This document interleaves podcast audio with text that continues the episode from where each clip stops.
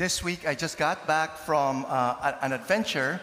Uh, I did this uh, Petit Train du Nord, a French for the little train of the north. How many of you have done this in Quebec? A portion of it or the whole thing? Okay, good. So I did this with my good friend uh, Peter.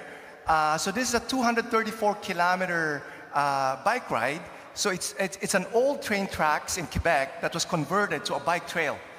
And me and uh, my friend Peter, uh, we were able to do this uh, in three days. So we're biking like uh, average of 80 kilometers uh, uh, a day.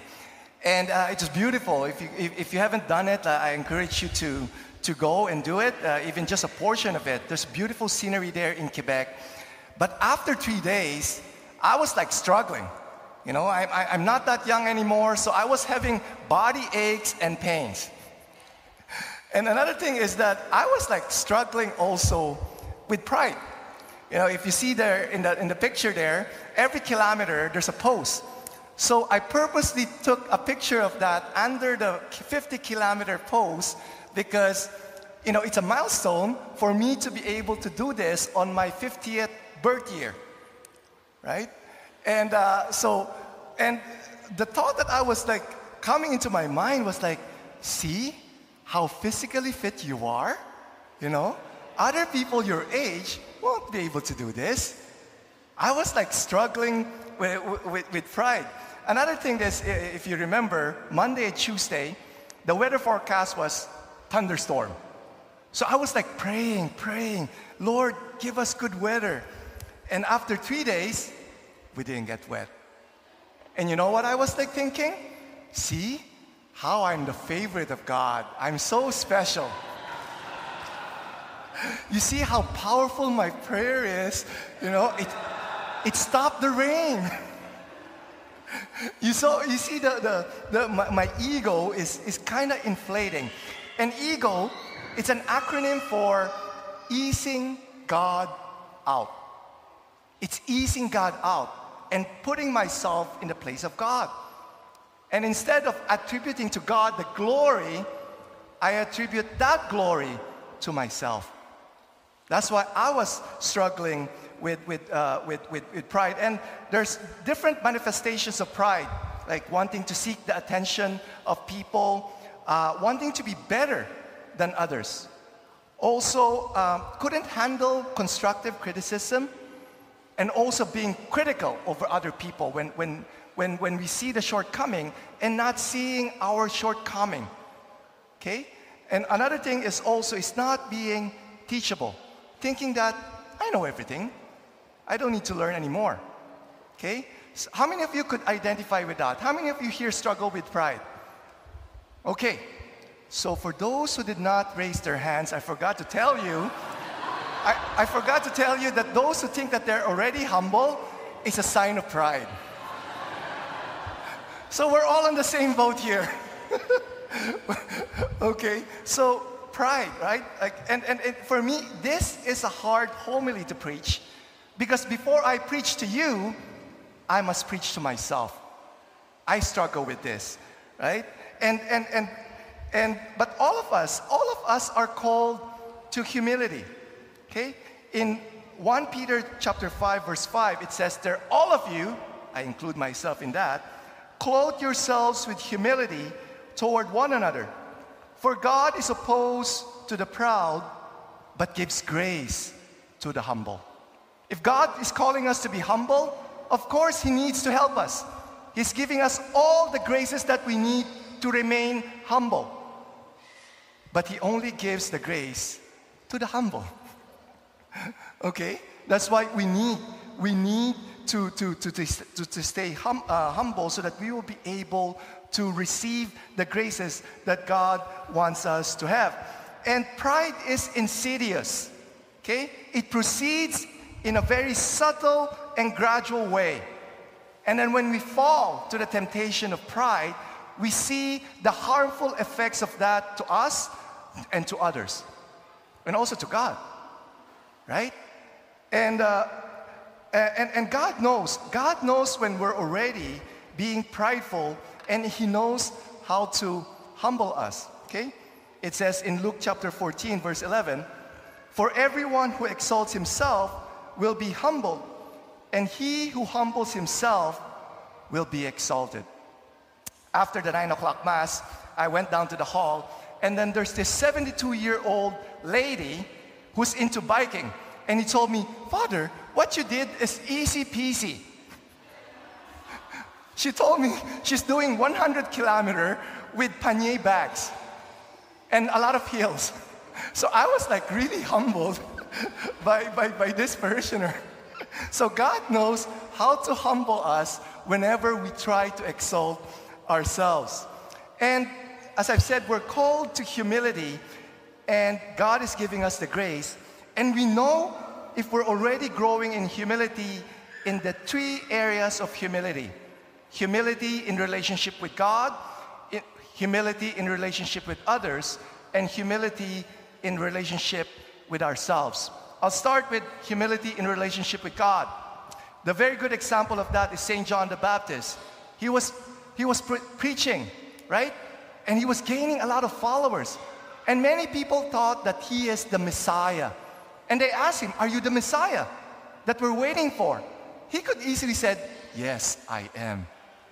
Right? I am the Messiah. Come follow me. But no, he did not say that, right? He says in John chapter 1, verse 17, the one who is more powerful than I is coming after me. I am not worthy to stoop down and untie the thong of his sandals. You see the humility of St. John the Baptist? He acknowledged that Jesus is more powerful than him. That's why he was able to say in John chapter 3, verse 30, He must increase, I must decrease. One good definition of humility is this acknowledging that God is God and I am not. Right? So many times we want to be God, we want to be in control, we want to be in charge, but we're not God. That's why this is a very beautiful prayer to say, More of you, Lord, and less of me. Okay? Let go. We need to let go of control, especially, you know, uh, when we're facing temptation. Let go of control. Let God. Let God fight for us. We can't fight temptation. Let go of self reliance, especially when, when we're, we're running our life or planning our future. Let go of control. Let go of self reliance and let God be in charge. The second is humility in relationship with others. Philippians chapter 2 verse 3 it says, "Do nothing, do nothing from selfish ambition or conceit, but in humility count others more significant than yourselves." Our pride doesn't want that. Our pride wants us to be better than others. That's why when we see others who are better than us, we're resentful. We're envious of them. Okay? But in, in, uh, in our gospel today, we see a beautiful example there. Jesus was saying a parable that, that when you go to a banquet, think of others as better than yourself. Let them take the place of seat of honor. And he modeled that. He modeled that to us, right? During the Last Supper, what did he do? He took the form of the slave and washed the feet of the apostles. He considered his apostles as better than himself. You see the humility of Jesus there? And that's what Jesus is asking us to do also. Think of others better than ourselves. In the Catechism of the Catholic Church 2540, it says their envy often comes from pride. The baptized person should train himself to live in humility. It go, it, there's also a question there in that paragraph of the Catechism Would you like to see God glorified in you? The answer to that, then rejoice in your brother's progress, and you will immediately give glory to God, because his servant could conquer envy by rejoicing in the merits of others. God will be praised. Okay? So if you want God to be praised, let's be happy of the progress of our neighbors. The third is humility in relationship with ourselves. The former president of Starbucks, his name is Howard Behar, okay? He said this If there was no praise or criticism in the world, then who would you be? I'll repeat that. If there was no praise or criticism in the world, then who would you be? There are times wherein we find our identity in the praises and criticism of people. Whenever we're praised, we feel elated. And when we're criticized, we feel downcast. Right? We're putting our identity on the praises and criticism of people.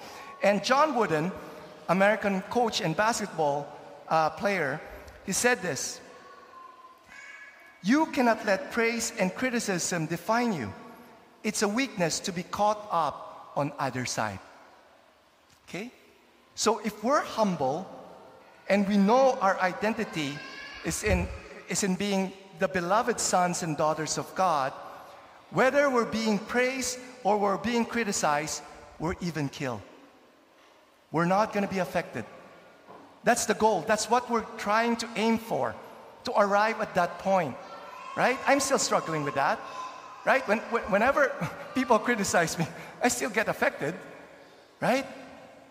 And, and, and that's why, you know, here at St. Mary's, we're doing this uh, Encounter School of Ministries, and the first quarter will start this September 6th. And the first quarter talks all about identity. Okay, I really encourage you to come. You know, it's Tuesday uh, from 6:30 p.m. to 9:30 p.m. Come for the first few uh, weeks, no obligation. If you decide to really join, then the last time to register is on October 11. Okay, but we need to be grounded in our identity as beloved sons and daughters of God. And when we're humble enough, as I've said, we will not be affected whether people praise us or criticize us. We're all called to greatness. I don't know if you believe that. Do you believe that we're all called to greatness? Yes or no? Yes, we're all called to greatness. But greatness comes with humility. In our uh, first reading today, it says there, the greater you are, the more you must humble yourself. So you will find favor in the sight of the Lord. For great is the might of the Lord, but by the humble, he is glorified. Okay? As I've said, God is giving us the graces that we need to, re- to be humble. But uh, St. Bernard of Clairvaux used this, used this analogy of a river. You know the river, right? River, the water of the river goes from upstream to downstream. It never goes the other way around. And he said this the river of grace cannot flow uphill, up the steep cliff of the proud person's heart. Grace comes from top to bottom. So that the way the, the more that we're humble, the more that we will receive the graces to grow in our humility in relationship with God, others, and ourselves. And when that happens, God will be able to use us for, for His greater glory and we will achieve so many great things. But we need to remember humility is the path to greatness.